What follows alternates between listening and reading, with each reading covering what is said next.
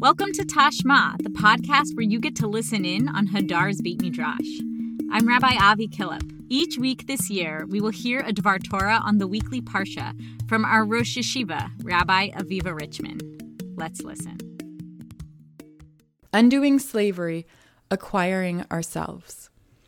The very first law of the extended laws of Parshat Mishpatim starts with a horrifying phrase, Ki tikne eved ivri, when you acquire a Hebrew slave. We were just two weeks ago freed from being Hebrew slaves. How could the Torah possibly articulate the words Hebrew slave? Indeed, Midrash posits that the Torah wrote these words against its will, Bal Korcha, wary of the possibility that one Hebrew would derisively deem another Hebrew a slave, but compelled to discuss this ugly matter nonetheless. Beyond the issue of individual derision, there is a larger problem.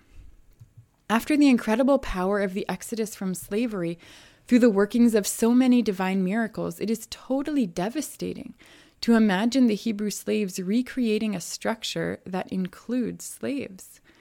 How could we recreate the very structure we escaped? And how could we acquire Hebrew slaves, essentially becoming like Pharaoh? This first law in Parshat Mishpatim forces us to confront the fact that oppressive structures become entrenched and won't disappear overnight. The dramatic liberation story is over. Now starts the much harder work of finding redemption within unideal and often harsh realities. The Torah's first intervention is a rude awakening to confront the fear of what we could become. Midrash relates that this first law is a warning meant to ensure that we don't follow in the path of the Egyptians. The Egyptians abused their power, afflicting Israel with harsh labor and refusing to let them go when the time came, and God punished them. The horror at hearing the phrase, when you acquire a Hebrew slave, motivates us to abide by Parshat Mishpatim's restrictions on slavery so as to avoid divine punishment. The Midrash goes on to link the word mishpatim in this parsha to the word mishpat in a verse in Zechariah, which offers the clear directive not to use power to oppress the vulnerable in our society, the widow, orphan, stranger, and the poor. Speaking to the Hebrew slave who may become slave owner, this first law aims to ensure we will not be like Pharaoh. Instead, we have to radically re understand the meaning of when you acquire a Hebrew slave as an invitation to acquire like God, not like Pharaoh. God too acquired Hebrew slaves, not in order to enslave them, but to free them. Indeed, one Midrash specifically refers to the Exodus as God's acquisition of Israel, with the same verb as in the phrase, when you acquire a Hebrew slave. Amar lahem HaKadosh Baruch Hu Yisrael, Ani kaniti etchem b'mitzrayim. God said to Israel, I acquired you in Egypt. In biblical Hebrew, the root kuf nun he can mean to acquire, but it can also mean to create, signaling a creation that comes through acquisition. God's acquisition of the Hebrew slaves demonstrates how to acquire someone in a position of subjugation so that they become free and can create themselves anew. The language of redemption as acquiring Israel rings with the overtones of the song at the sea, where we describe ourselves as Am Zu Kanita, the people you, God, acquired. Like a rebirth, coming through the waters of the sea into God's acquisition was a moment of creating ourselves as a new people. In this vein of acquiring a Hebrew slave in the way God acquires, we find a midrash where the time limits on owning the Hebrew slave, six years as a slave and going free in the seventh year, mimics God's ownership. God had the world work for six days and be free of work on the seventh. God didn't expect the world to work for God forever. In another midrash that compares the cycle of the Hebrew slave to Israel's eschatology, we see the broad arc of Jewish meta history described as Israel serving six nations and then ultimately becoming free in the end of days. Acquiring like God involves a vision of identity that is not embedded in being subjugated to others, but comes from the freedom of self definition. This radical rereading of acquisition is not only meaningful for one who comes to hold structural power, but can also resonate for the just freed Hebrew slave who hears that the future still holds slavery. The question becomes how to find pathways toward self creation even as oppressive power structures stubbornly linger. On this, there is much to learn from Black feminist scholarship. Claudia Tate writes about transcending limitations of oppression and describes the power of self definition in Black women's literature. Significant change occurs, quote, because the heroine recognizes and, more importantly, respects her inability to alter a situation. She learns to exceed former boundaries, but only as a direct result of knowing where they lie. Even as Parshat Mishpatim teaches that oppressive structures might linger, this Black feminist perspective insists that transformation is still possible. But how? The midrash that refers to God acquiring the Hebrew slaves goes on to quote a rich verse in Psalms, painting a picture where acquisition coincides with deep knowledge and creation. It was you who created or acquired my kidneys. You covered me in my mother's womb. I praise you because amazing things make me wondrous. Your deeds are wonderful, and my soul knows it well. Acquiring here does not have any pretense of owning another person.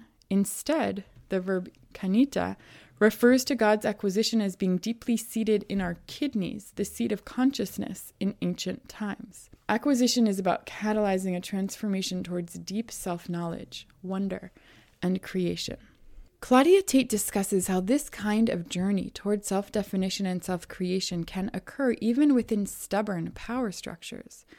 Coming out of her keen awareness of unalterable constraints, Tate goes on to describe how a protagonist in Black women's literature nonetheless, quote, teaches her readers a great deal about constructing a meaningful life in the midst of chaos and contingencies, armed with nothing more than her intellect and emotions. Giving voice to our intellect and emotions, or our kidneys, in the Psalms text, we can find a power of divine acquisition that lets us create ourselves in contrast to oppressive structures of human acquisition.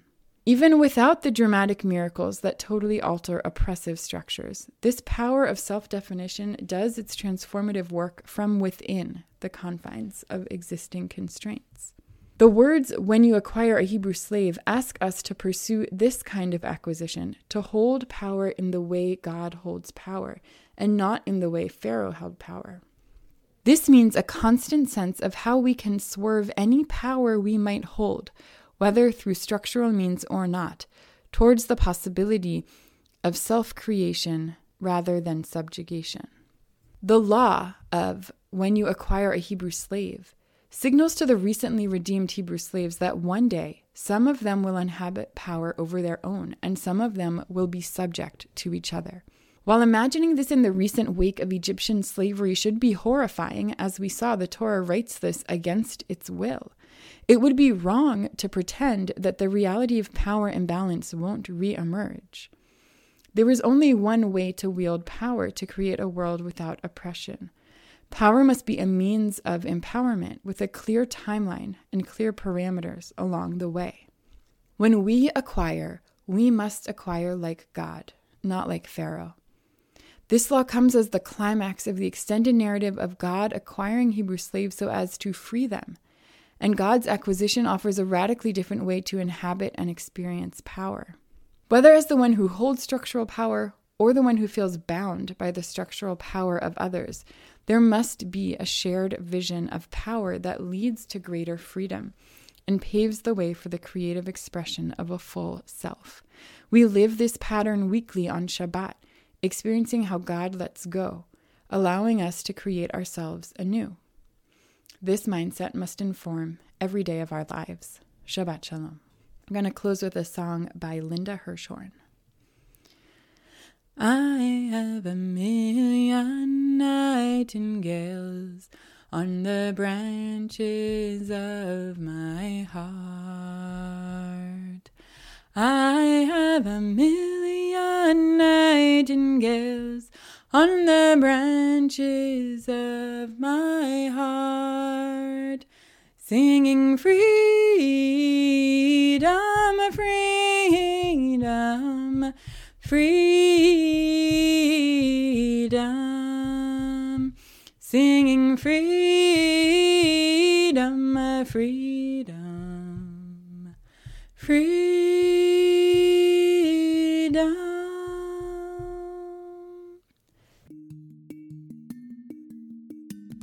This episode of Tashma was produced by Jeremy Tabak and Sam Greenberg and edited by Evan Feist.